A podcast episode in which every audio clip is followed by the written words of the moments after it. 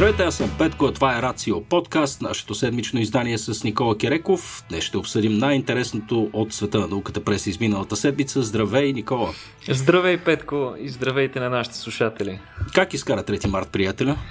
Ами, беше доста интересен ден. Успях, между другото, да стигна до зоологическата градина, където не бях ходил от известно време, но за съжаление се оказа, че това не е най-оригиналната идея, която ми е хрумнала само на мен а, беше пълно с хора и в интерес на истината дори беше обявено поради празника, че е безплатно и съответно имаше тълпи от хиляди а, пълчища от деца и така нататък. И да ми се наложи през повечето време, въпреки че бяхме на открито, да съм с маска.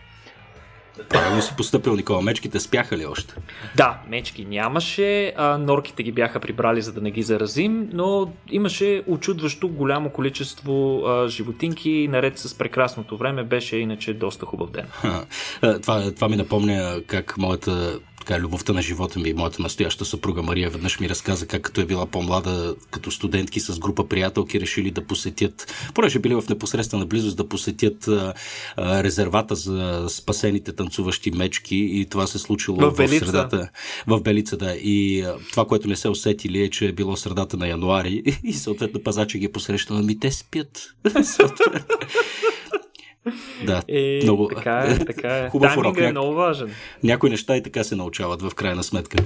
Ами, окей. Никола, аз пък през така хубавия празник и аз излязах на разходка, нещо ме дух на вятъра и в момента отново съм целия в Сополи и сълзи, за което предварително се извинявам, ако някой чуе подсмръкване.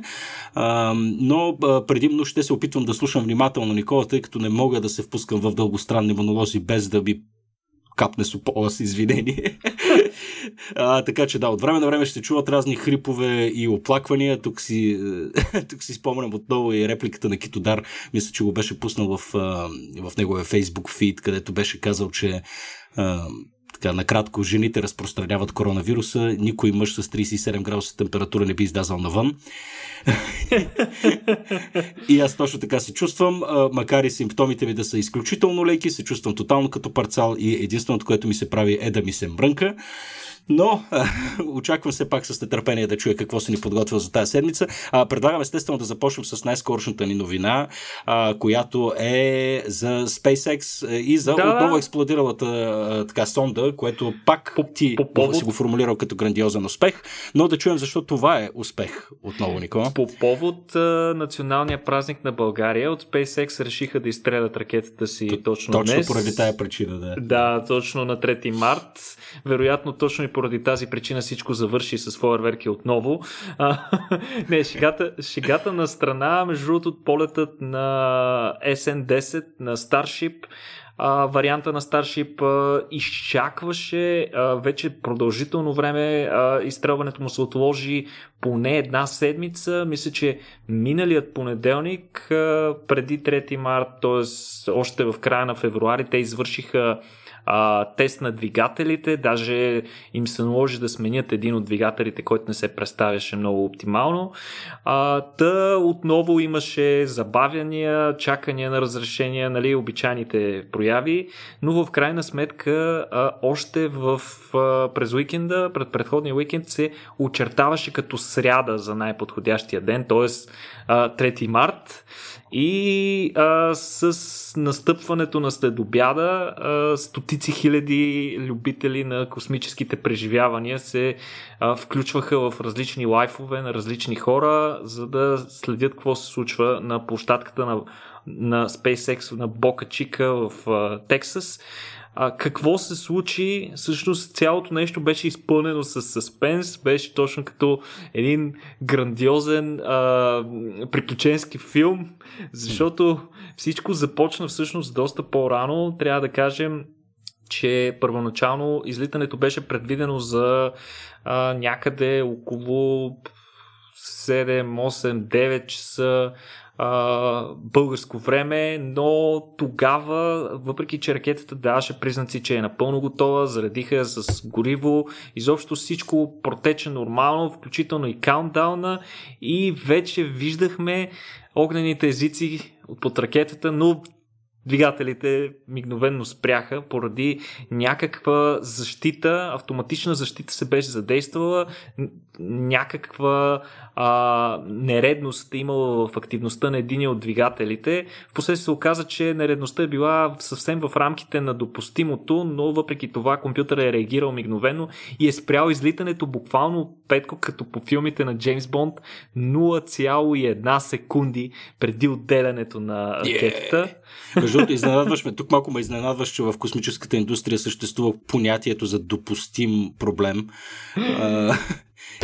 Извести и... са колко, колко ригър са всъщност, тъй като дори, дори най-тривиално изглеждащия проблем може да се окаже не, не, не далеч толкова тривиален. А, така че добре, че добре, че това се е случило, предполагам.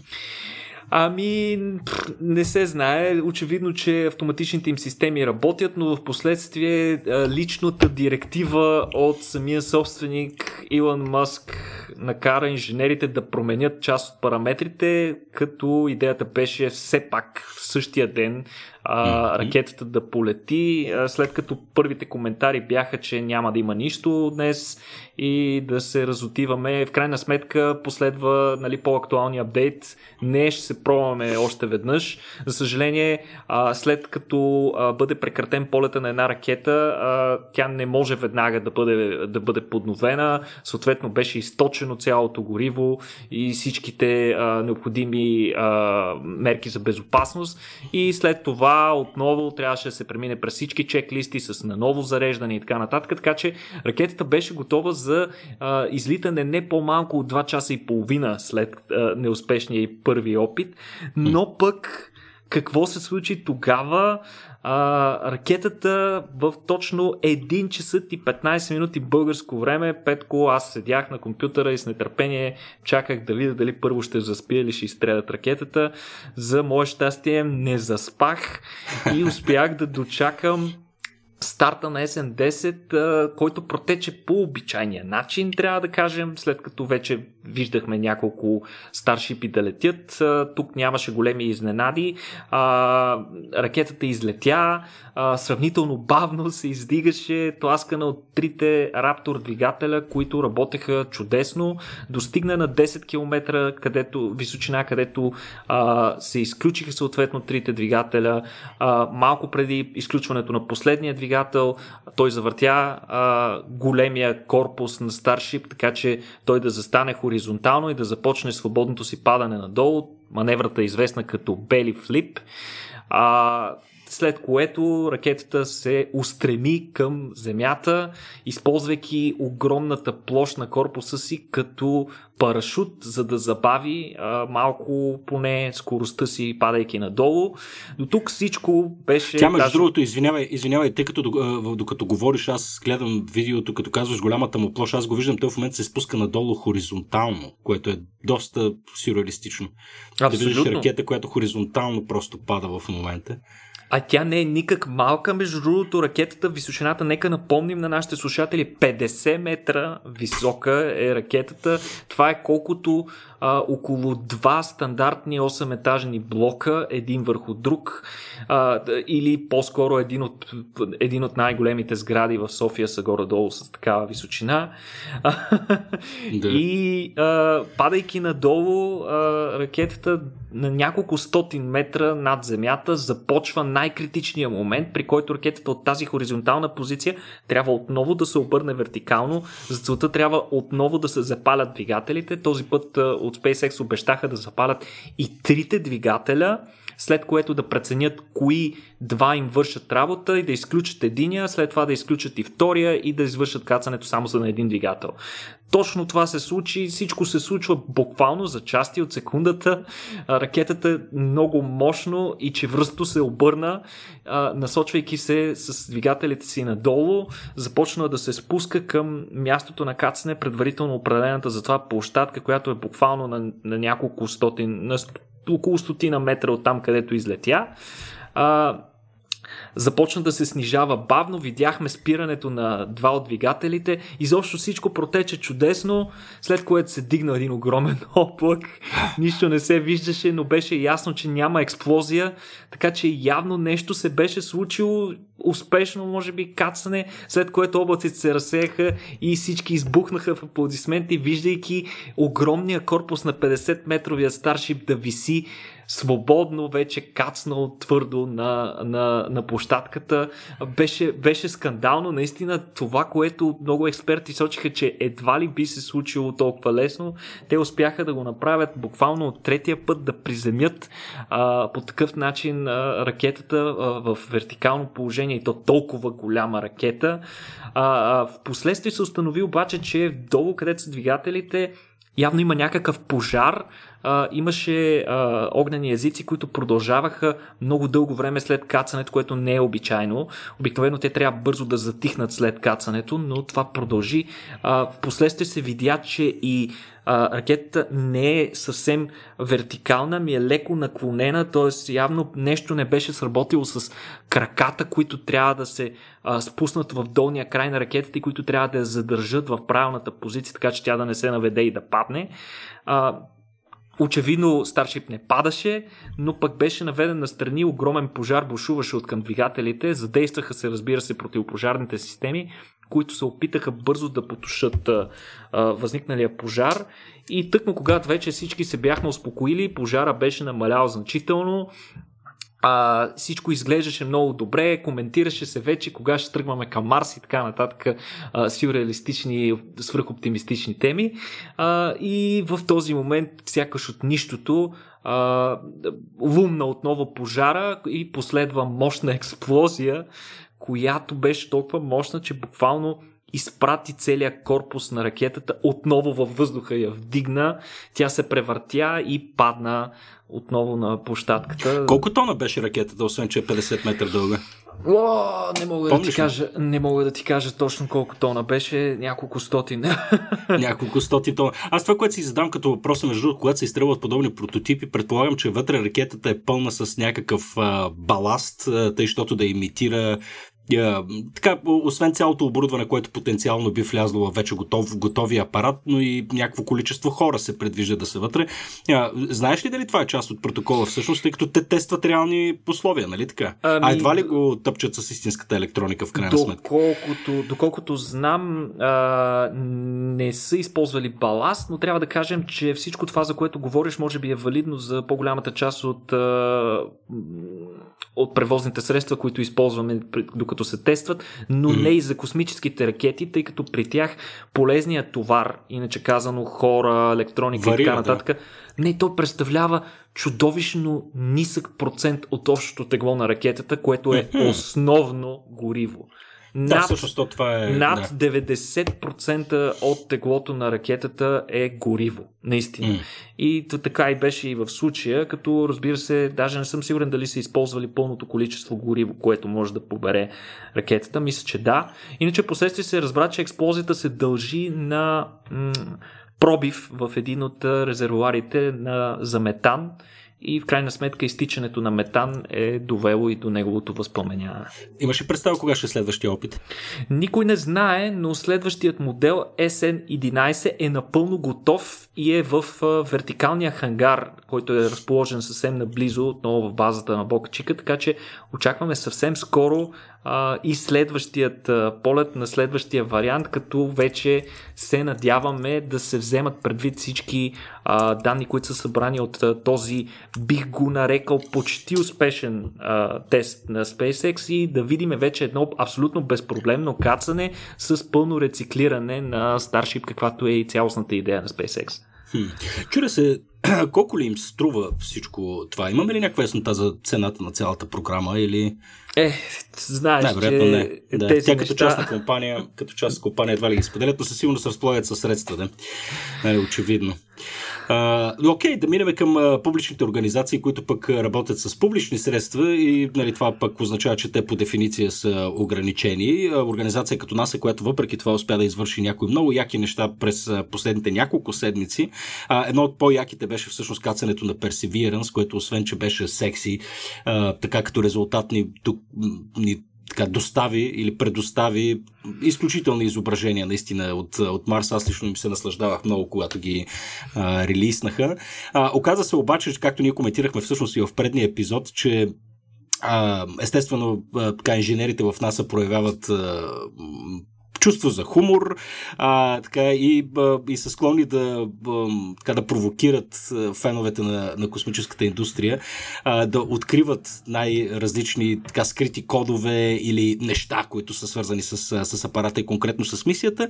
А, и това в голяма степен въжи за Perseverance. Сега ти тук си искаш да ни разкажеш всъщност за това какви са а, нещата, които космическите инженери всъщност са заложили за нас, феновете, за да, а, така, да си поиграеме малко, да, да си раздвижим мозъците за какво и да рече тук Никола Яни, разкажи. Че е много готино това. да, да, абсолютно. Хита на сезона е кацането на Perseverance или мисията Марс 2020.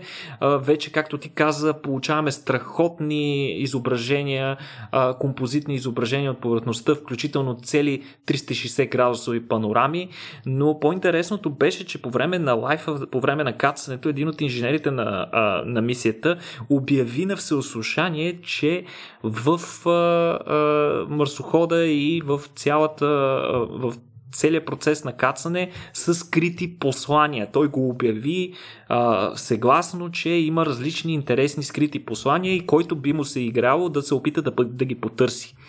И това, разбира се, възпламени любопитството на милиони хора, вероятно, които са се опитвали да всячески да намерят скритите послания. И буквално 6 часа по-късно такова послание не просто беше открито, ами беше разкодиран и кода а, на въпросното послание. Оказва се, че парашутът, който използва Perseverance, за намаляване на скоростта си по време на спускането му в марсианската атмосфера, а, може би сте обърнали внимание, че той не беше изцяло бял. А имаше едни такива много интересни оранжево-червени ивици а, на различни места. А, тези ивици не се дължат на различен материал. Оказва се, че всичко това е един код.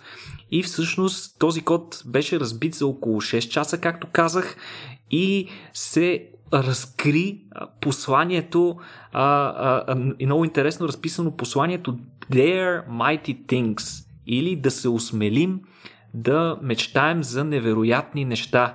Това е част, между другото, от а, една много известна реч на а, бившия президент на щатите Теодор Рузвелт.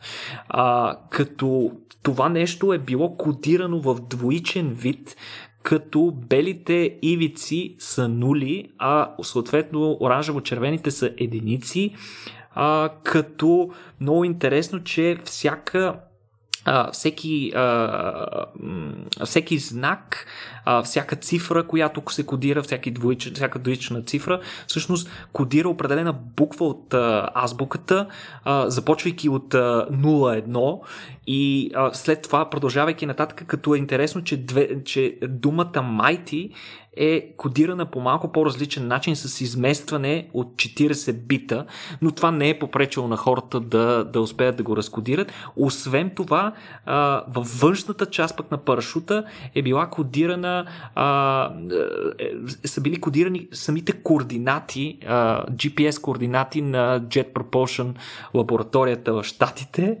А, също много интересно, в последствие, малко по-късно пък а, от камерите на Perseverance по-наблюдателни а, хора на, забелязаха, че на, на, на, на горния корпус на марсохода има семейен портрет това, което нарекоха хората семен портрет, всъщност е една много интересна плочка, върху която са изрисувани а, изображения, иллюстриращи предишните марсоходи, които успешно са кацали на повърхността на Марс. А, това са а, а, Sojourner, който е всъщност първия тестови а, марсоход, който е бил изпратен, за да се види дали могат да се пращат изобщо марсоходи. След което Spirit и Opportunity, които вече, за съжаление, са мъртви и трите марсохода. След което е а, а, предишния брат на, на, на Perseverance Curiosity, след което е самия Perseverance и малко над него се вижда дори и а, иллюстрация на малкия хеликоптер, който mm. се крие в коремната част на Perseverance. Все още не е тестван, чакаме с нетърпение и да се спусне и той да го тестваме и него. да, ние всички тези неща съответно ще ги споделим с линк. Аз ви провокирам да ги разгледате. Парашут е особено интересен. А, не знам дали да не, си, да не се заиграем с нашите слушатели и да пуснем само кода и ако някои от тях не се, така не се изкушат да погледнат всъщност резултатите, да се опитат и сами да го разгадаят, а, някакси не ме изненадва, че само за 6 часа са се, са се справили. В смисъл, хората от GPL трябва да знаят с кого си имат работа в крайна сметка. Една камара нърдове. Между другото, като си говорим за нърдове, Петко, а, нямаше и а, 24 часа по-късно, когато вече се появи приложение, с помощта на което можеш да кодираш каквито си искаш а, неща, използвайки... По модела на парашута. използвайки същите методи вър, а, да си правиш собствени дизайни на парашути за марсоходи, като ще споделиме и този линк, хората могат да кодират всякакви неща, включително и локо и така нататък важни. Of course there is an app for that, нали, вече. Кога успяха? Добре, а, много готино, много, много, много, много ми хареса тази новина. Наистина така призвавам хората да ги, да ги разгледат. Това показва какви хора са хората от е, JPL, страшни пичове. А, да минем към други страшни пичове, Никола, за които обещаваме да си поговорим от няколко епизода. Хората, които са ни слушали през а, така последните няколко седмици, а, са ме чували така да го да, да, да споменавам от време на време за голия картичес плъх а, и за това, че при тях е установено наличието на диалекти. Новина, която отлагахме от дълго време, мисля, че вече е време да споделим за какво става въпрос, Никола. Я да видим какви са тия диалекти при голите картичести плъхове сега. дойде им времето и на дойде тях. Им. А, голите картичести пъхове или на английски Naked Morats са едни от най-интересните животни ever смисъл, буквално а, е, са ми едни от най-любимите животни, защото те са пълни с изумителни, а, изумителни факти и изумителни характеристики, не характерни за никой друг бозайник изобщо. А, нека, Освен, нека... че е потрясаващо грозен, нали? Да, между другото, те са наистина потрясаващо грозни, трябва да кажем. Няма какво да си кривим душата. Даже дори а, изследователите, които работят с тях, ги наричат нагалено съблезъба наденица. Защото наистина приличат много на на точно на това. А, много са гадни човек. Смисъл, това е дори не може човек да, да се опита да... Уф, така. Но пък а, противно на външния вид, а, все пак трябва да кажем, че те живеят през повечето си време под земята, така че в абсолютен мрак а, няма какво толкова да се гледат. Вероятно и зрението им е а, доста намалено, така че измежду тях а, това как изглеждат не са най-важните им Бе, и там да си останат гати татските изчадия.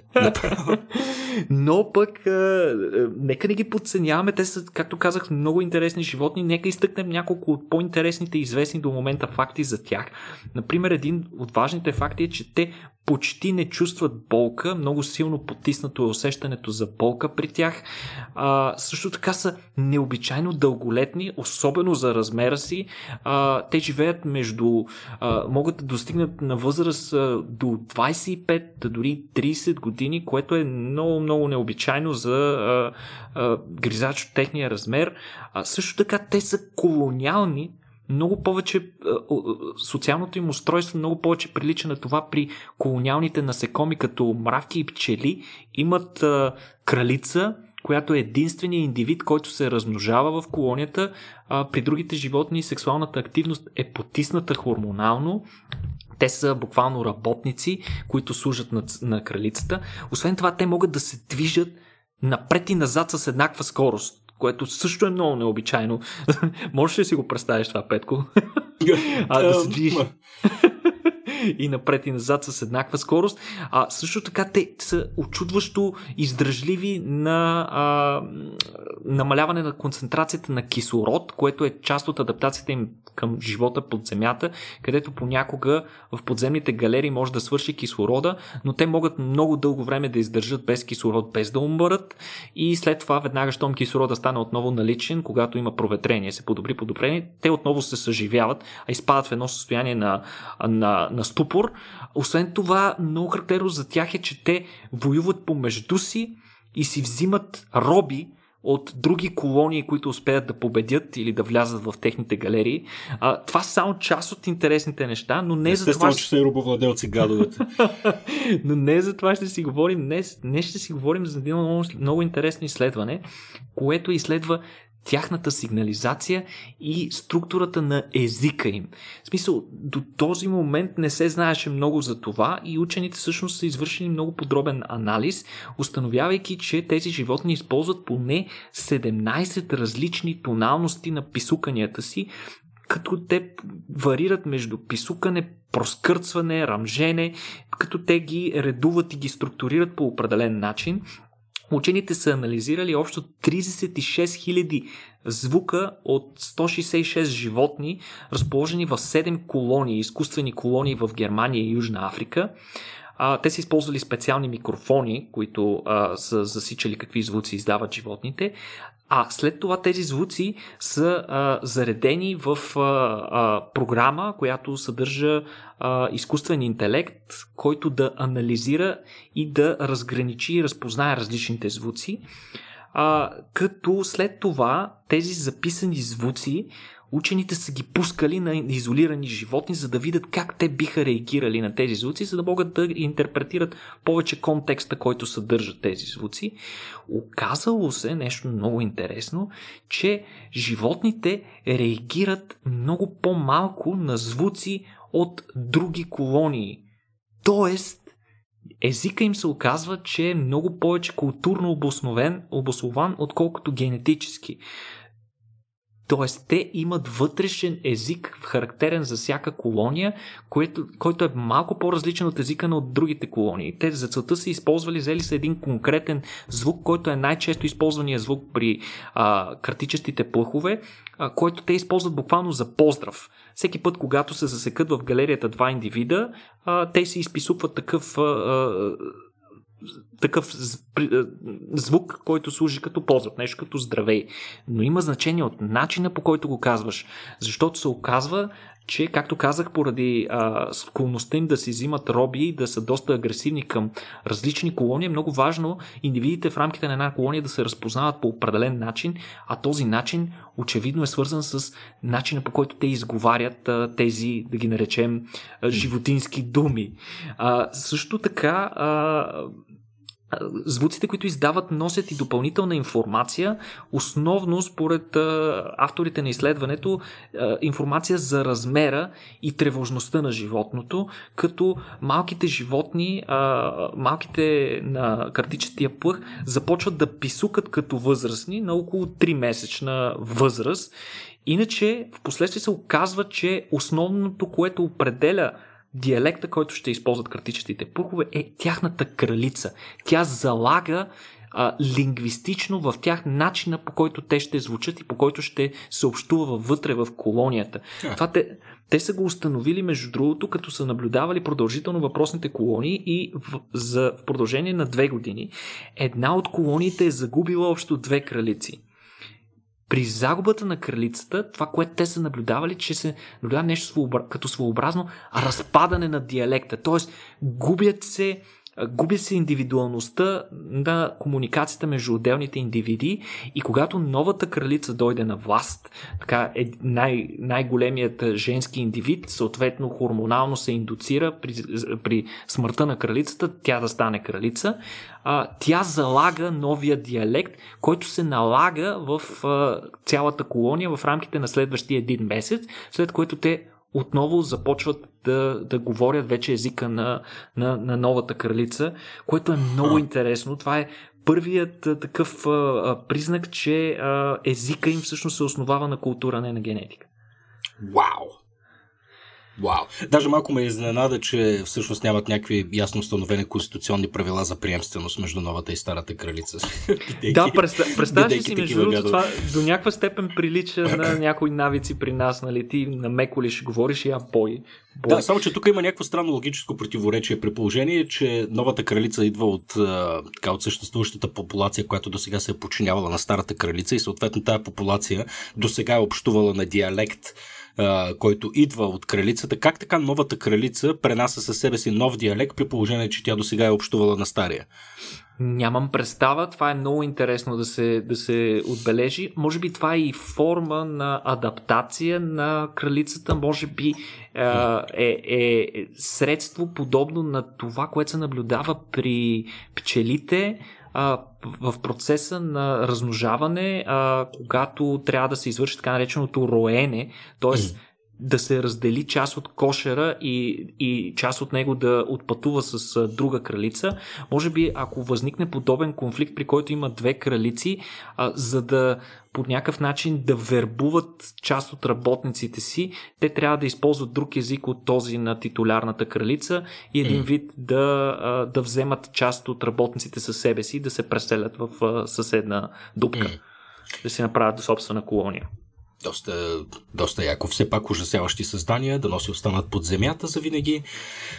Направо ще ги, ще ги сънувам. Но добре, оставаме сега в животинския свят, Никола. А, чак като гледам следващата новина, ме хваща яд, а, че визията, която създаваме благодарение на нашите дизайнери а, от Рацио за всеки а, епизод, че визията, която избрахме за този епизод е за картичестите плъхове, макар и те видимо да заслужават нашето възхищение и уважение. Но пък следващата новина е така много, а, много, много подходяща за наистина една интересна визия. Тук става въпрос за гейминг. А, сега гейминга, тук ние не сме го обсъждали подробно. Мисля, че в един от епизодите на Vox Nihili се, се спираме по-подробно на темата. Аз съм така див привърженик на гейминга с всичките му а, интелектуални и емоционални ползи, ползи които, които той носи. А, от друга страна пък знаем, че твърде много гейминг, гейминг може да превърне хората в а, прасета, чисто физиологично, но сега пък разбираме, че а, някои реални прасета всъщност играят и се занимават с гейминг, Никола. Прасетата играят игри с джойстик е новината, така както ти си я формулирал. Какъв е този джойстик, бе, Никола, и каква е тази игра? Всъщност новината беше страхотна. Аз за пореден път искам да отбележа, че някакси последните години успяваме да хванем повечето от интересните а, и забавни научни новини, които в последствие през есента хващат и антинобеловата награда. Не знам дали това ще бъде едно от тези изследвания, но всъщност то е много, много иновативно, много интересно и на моменти даже доста хумористично. Какво са направили учените? Те са използвали, а, приложили са тест, който включва а, това да се накарат прасета да играят на компютърна игра. А, съответно, за да ги накараш, тя трябва да е свързана с получаването на някаква награда. И се оказало, че прасетата могат да използват джойстик, за да играят на подобна игра, като за целта си те го манипулират с помощта на зурлата си, която е най-чувствителната част от тялото на прасето. Те използват много при дълбаене, при а, надушване на корени, на трюфели различни други неща. Тя е изключително чувствителна и много подвижна и се оказва, че прасетата с нейна помощ могат да хващат джойстика и да управляват а, някакъв а, виртуален герой, с помощта на който да извършват различни задачи и ако ги извършат правилно да получават награда. А, разбира се, само на 4 прасета е тествано, трябва може би на повече. Не знам дали са избрали най-добрите геймари в някоя свинеферма или в някой научен комплекс, но са установили, че и четирите прасета са се справили безпогрешно с задачата, много бързо са се адаптирали към играта и са се справили прекрасно, получавали съответно често наградата си. Учените са опитали да ги поставят и в по сериозно, под по-сериозно предизвикателство, като са повишили трудността на теста. Между другото, трябва да кажем, че задачата, въпросният тест с джойстика и цялата игра е направена по принцип за маймуни, за примати, а, така че не е била премислена да бъде за прасета, но те въпреки това са се справили чудесно. Разбира се, при вдигането на трудността е започна да им идва малко повече и не са можели толкова добре да се справят, но все пак трябва да им отдадем заслуженото. Аз не съм сигурен, че бих могъл кой знае колко да работа да свърша с носа си, докато те с зурлата си изключително добре са се справили, а, буквално подобно на сръчността, с която приматите да използват ръцете си. А, но каква е идеята на това цяло нещо, освен че учените да се забавляват на получените резултати? Ами идеята на цялото нещо е евентуално получената информация да може да се използва за по-добрата автоматизация в свинските ферми, която се наблюдава напоследък. А, между другото, например в Китай, не знам дали знаеш Петко, но прасета се гледат в едни своеобразни, а, те ги наричат прасешки небостъргачи, а, това са а, многоетажни ферми. А, Стига, които... вертикални. Вертикални, да, много интересно. Те не, са на, не си ги представили наистина на на, на няколко стотин етажа, но нали... На 12 хар... виждам тук. на 12, което не е малко. Вау! Да, и животните там между са много автоматизирани, те могат да си отварят и затварят врати, да ходят на различни места. А, а всъщност това според редица учени и бъдещето на животновъдството и бъдещето на фермите да има по-малко въздействие от страна на хора вътре, а, съответно по-малко стрес да бъдат изложени животните, а и ако нещо се случи в някои от фермите избухне някакво заболяване, например опасния свински грип или негов роднина, да няма чак такава самите хора, работещи там, да не са изложени на, на такава голяма опасност. А, да, и те могат да изолират етажи по този начин. Да, това е много интересно. Много интересно, да. Разбира се, това дава абсолютно нови хоризонти на експлоатацията на животните от страна на нас това, хората. Това да, да, става все по...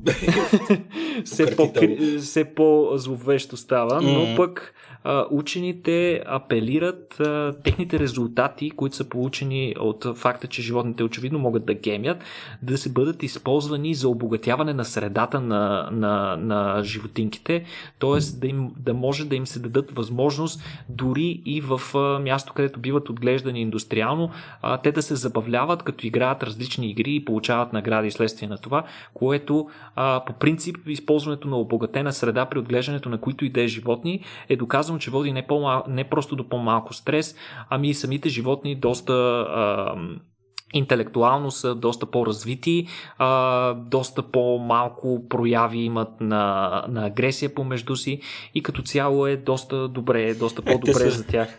Те са, за... те са помни, но как се отразява на качеството на свинския шоу, който аз в последствие купувам, нали? Не, това е, е, е а... Вижте, то, това ми звучи още, по, още по-ужасяващо по някакъв начин. Сега ясно е, че се преследва някакво подобряване на, така, на благосъстоянието на тия, на тия животинки. Обаче от друга страна пък да ги паркираш пред един екран, да ги плъгнеш с кабели и да чакат смъртта си, нали, смисъл не е много, по, не е много по-различно. Смисъл прилича ми тук на нали, Земятин или на Олда Скъксли точно концепцията, нали, да, да ги забавляваме, те така са щастливи. Да. Ама не, знам, не, не, знам, не знам, Петко, аз просто си представям в, в, в, в главата ми веднага изниква сюрреалистичната картина, при която идват вече да вземат някакво прасе, той е достигнал лимитите на размера си, идват да го вземат, да го колят и то само седи и казва, чакай, чакай само да мина това ниво, моля ти се, чакай. точно така, точно така. О, леле, майко. Добре, Никола, имаме още 5-10 минути да обсъдим още някои неща. А, тук имаме някаква, някаква новина за червата, за Бога. Днеска си особено а, стохастичен. Не, коя е точната дума, която търсим? малко, малко са ми произволни, но пък ми харесват. Да чуем какво искаш да ни кажеш пък тук за нашите си черва.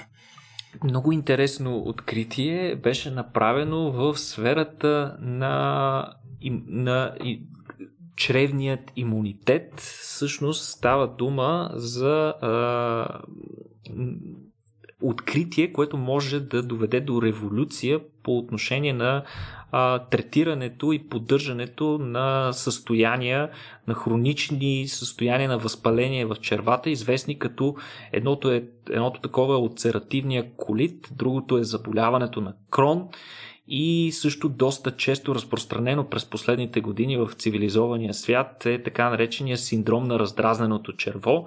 Това са все хронични чревни възпалителни заболявания, при които много продължително в червото се поддържа възпаление, което води до влушаване на функцията на тъканите и разрушаване понякога на части от червата, а конкретно при първите две заболявания от серативния колит и заболяването на крон, които са автоимунни, между другото, а, имат автоимунна природа, макар че не е напълно доказано кое е, а, кое е причината за тях.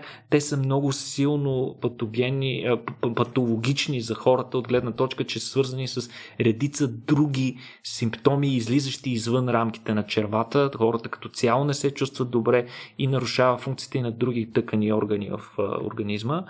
А, сега а, вече споменахме за тези заболявания, че се а, медират от имунната система, трябва да кажем, че имунната система е, ние сме свикнали с нейната основна роля, която е да се да воюва срещу неприятели, да отблъсква всякакви чужди въздействия в организма ни, а, яростно защитавайки неговия интегритет, но всъщност а, имунната система изпълнява много други различни роли, една от които, между другото, ключова роля на имунната система, която често бива пренебрегвана, е, че тя участва много активно в регенерацията на тъкани. Тоест тя не просто може да разрушава, тя може и да спомага градежа на нови тъкани. Как се случват това? А, това се случва като всъщност част от клетките на имунната система изпълняват няколко роли едновременно. Една, една от тези ключови клетки са макрофагите. Те са известни с а, изумителната си способност да поглъщат огромно количество чужди тела, включително бактерии, вируси, а, умрели клетки, а, части от умрели клетки и дори чужди тела попаднали в организма ни. А, но те всъщност участват активно и при регенерацията, като общуването, активното общуване между макрофагите и стволовите клетки в различни тъкани, включително и червата, спомагат за възстановяването на увредена тъкан и, и, и спомагането на, на този обмен на клетките, при които старите клетки биват разрушени и заместени с нови, които работят добре. Този процес е изключително активен в червата, където а, клетките, изграждащи микровилите, а, тези пипалца, увеличаващи а, с хиляди пъти площа на абсорбция по вътрешната повърхност на червата ни, трябва непрекъснато да се обменят, защото те много бързо се износват. Оказва се, че едно, един, а, а, една молекула, възпалителна, не по-скоро възпалителна, а такава, която се отделя вследствие на имунни реакции, тя се нарича проста гландин E2 този простагландин се оказва, че участва много активно, учените са установили, че участва много активно в тъкмо в процеса на регенерацията, като отдавна установено за него, че той потиска размножаването на те клетките и намалява възпалението в тъканите и органите, а този простагландин E2 може да се свързва с някои макрофаги. Тоест някои макрофаги по повърхността си имат рецептори, специфични рецептори за този проста гландин. Когато той се свърже с тях, това активира друга програма в макрофага и той вместо да бъде агресивен, започва да става градивен, превръща се в архитект, който спомага за изграждането, за правилното новоизграждане на тъкани.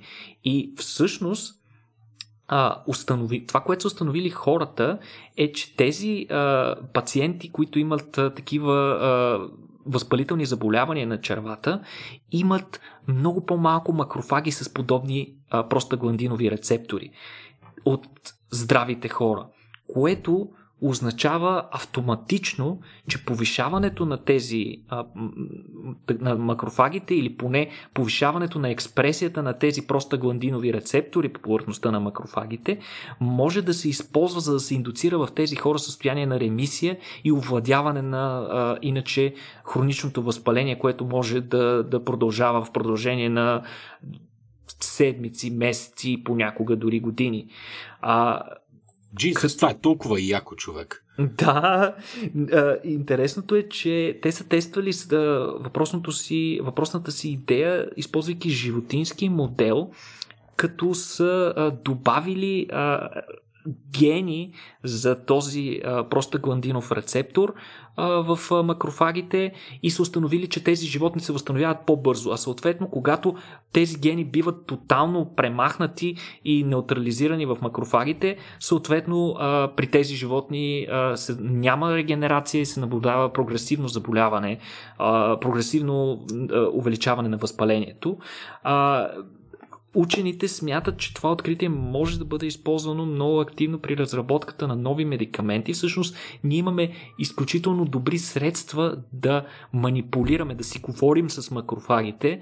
А, има, а, тъй като те а, имат склонност да поглъщат всякакви чужди телца, това, което ние можем да направим е да внесем а, такива телца, които да съдържат в себе си вещество, което да стимулира експресията на този рецептор и просто поставяйки го в организма на определено място, дали в червата или на някъде другаде, да стимулираме макрофагите те да ги поемат тези частици, а те след това да влязат и да ги репрограмират и да ги превърнат в едни по-малко агресивни, по-градивни елементи на имунната ни система и да ни помогнат да овладеем редица провъзпалителни заболявания. Много готино. Много ми харесва този подход, при който впрягаме нашите си вътрешни машинарийки да, да, да вършат цялата тая работа, без, без да е дали, до такава степен инвазивно, каквото, каквото е към, към момента всякакви форми на, на лечение. Много готино звучи това.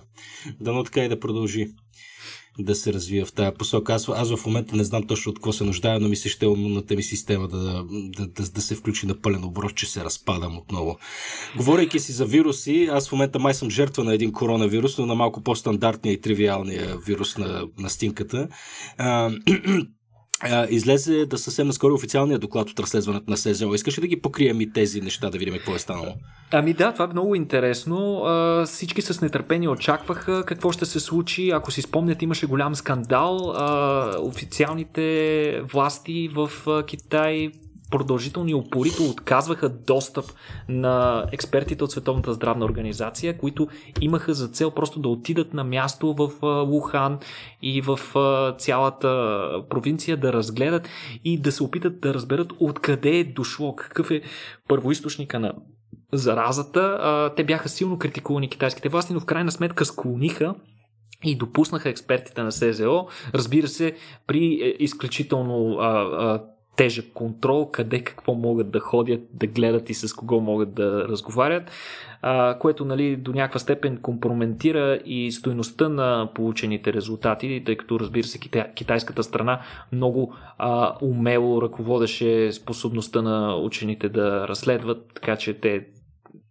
не, можеха, не можехме да очакваме кой знае какви резултати, но всъщност един от най-ключовите резултати е успял да се промъкне някакси в доклада на СЗО и той е, че в, всъщност учените са установили при първите проби, които са взимани още през декември месец 2019 година, когато за първ път беше засечена и за първ път беше оповестена нали, началото на някаква епидемия с неизвестно до тогава заболяване.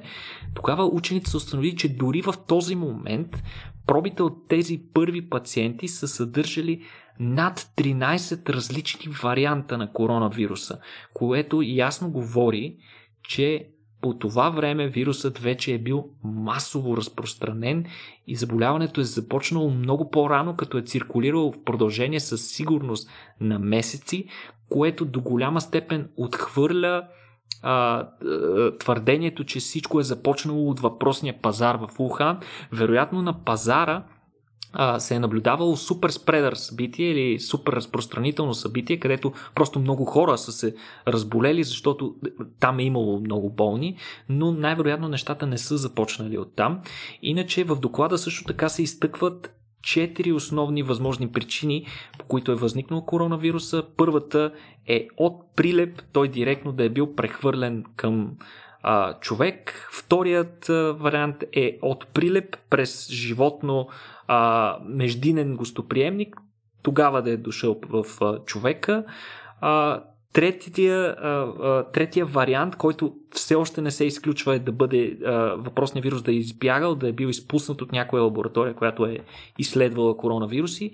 Или четвъртия вариант е да е дошло с замразена храна от съвсем някакво друго място а, в Китай или, в, или по света, като според учените най-вероятната причина а, е а, чрез посредничеството на междинно животно а, вируса да се е прехвърлил а, при хора. А, много интересен факт, разбира се, доста неприятен за, за нас, тъй като вероятно няма да разбереме до голяма степен какво се е случило, че събираните регулярно проби от канализацията, които по принцип китайските власти правят във всичките си големи градове, за да следят какво се случва, а, въпросните проби които се събират буквално всеки месец на равни интервали, всяка седмица, е, китайските власти твърдят, че те са изгубени безвъзвратно, няма нито една подобна проба. Как с така? което ми очевидно китайските власти се опитват да укрият нещо, не е ясно какво, но mm-hmm. липсва, липсва за съжаление сътрудничество все още. Пазим страна... архиви от преди 6000 години, но пробите от канализацията от миналата седмица не са много. Да, в интерес на истината, по техните собствени процедури въпросните проби трябва да бъдат пазени в продължение на минимум една година. Uh. Никой не знае какво се е случило с пробите, но тя ги няма. А, надяваме се с течение на времето китайските власти да разберат, че сътрудничеството от тяхна страна наистина ще помогне много за международното разследване. Вероятно до голяма степен ще спомогне дори за изтриването на тази стигма, която в момента е лепната на Китай като източник на смъртоносни зарази. The China virus? да, да, за съжаление. Те, може би това нещо го правят точно с такава цел, но пък според мен постигват тъкмо обратното. Между другото, сега като се изцепих по този, по този начин, Никола, усещаш ли каква странна лекота на ежедневието имаме напоследък, е, онзи като го няма? Сещаш се за кой говоря? Не знам, аз буквално сега се усетих малко като, като през цялото време да е присъствал някакъв бял шум в дома ти, който изведнъж рязко изчезва. Не ли осъзнаваш колко тихо всъщност е?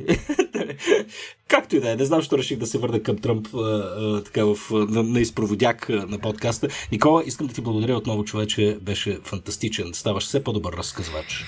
Е, надявам се да е било интересно. Подготвили сме ви много интересни неща и за другата седмица, така че очакваме ви отново.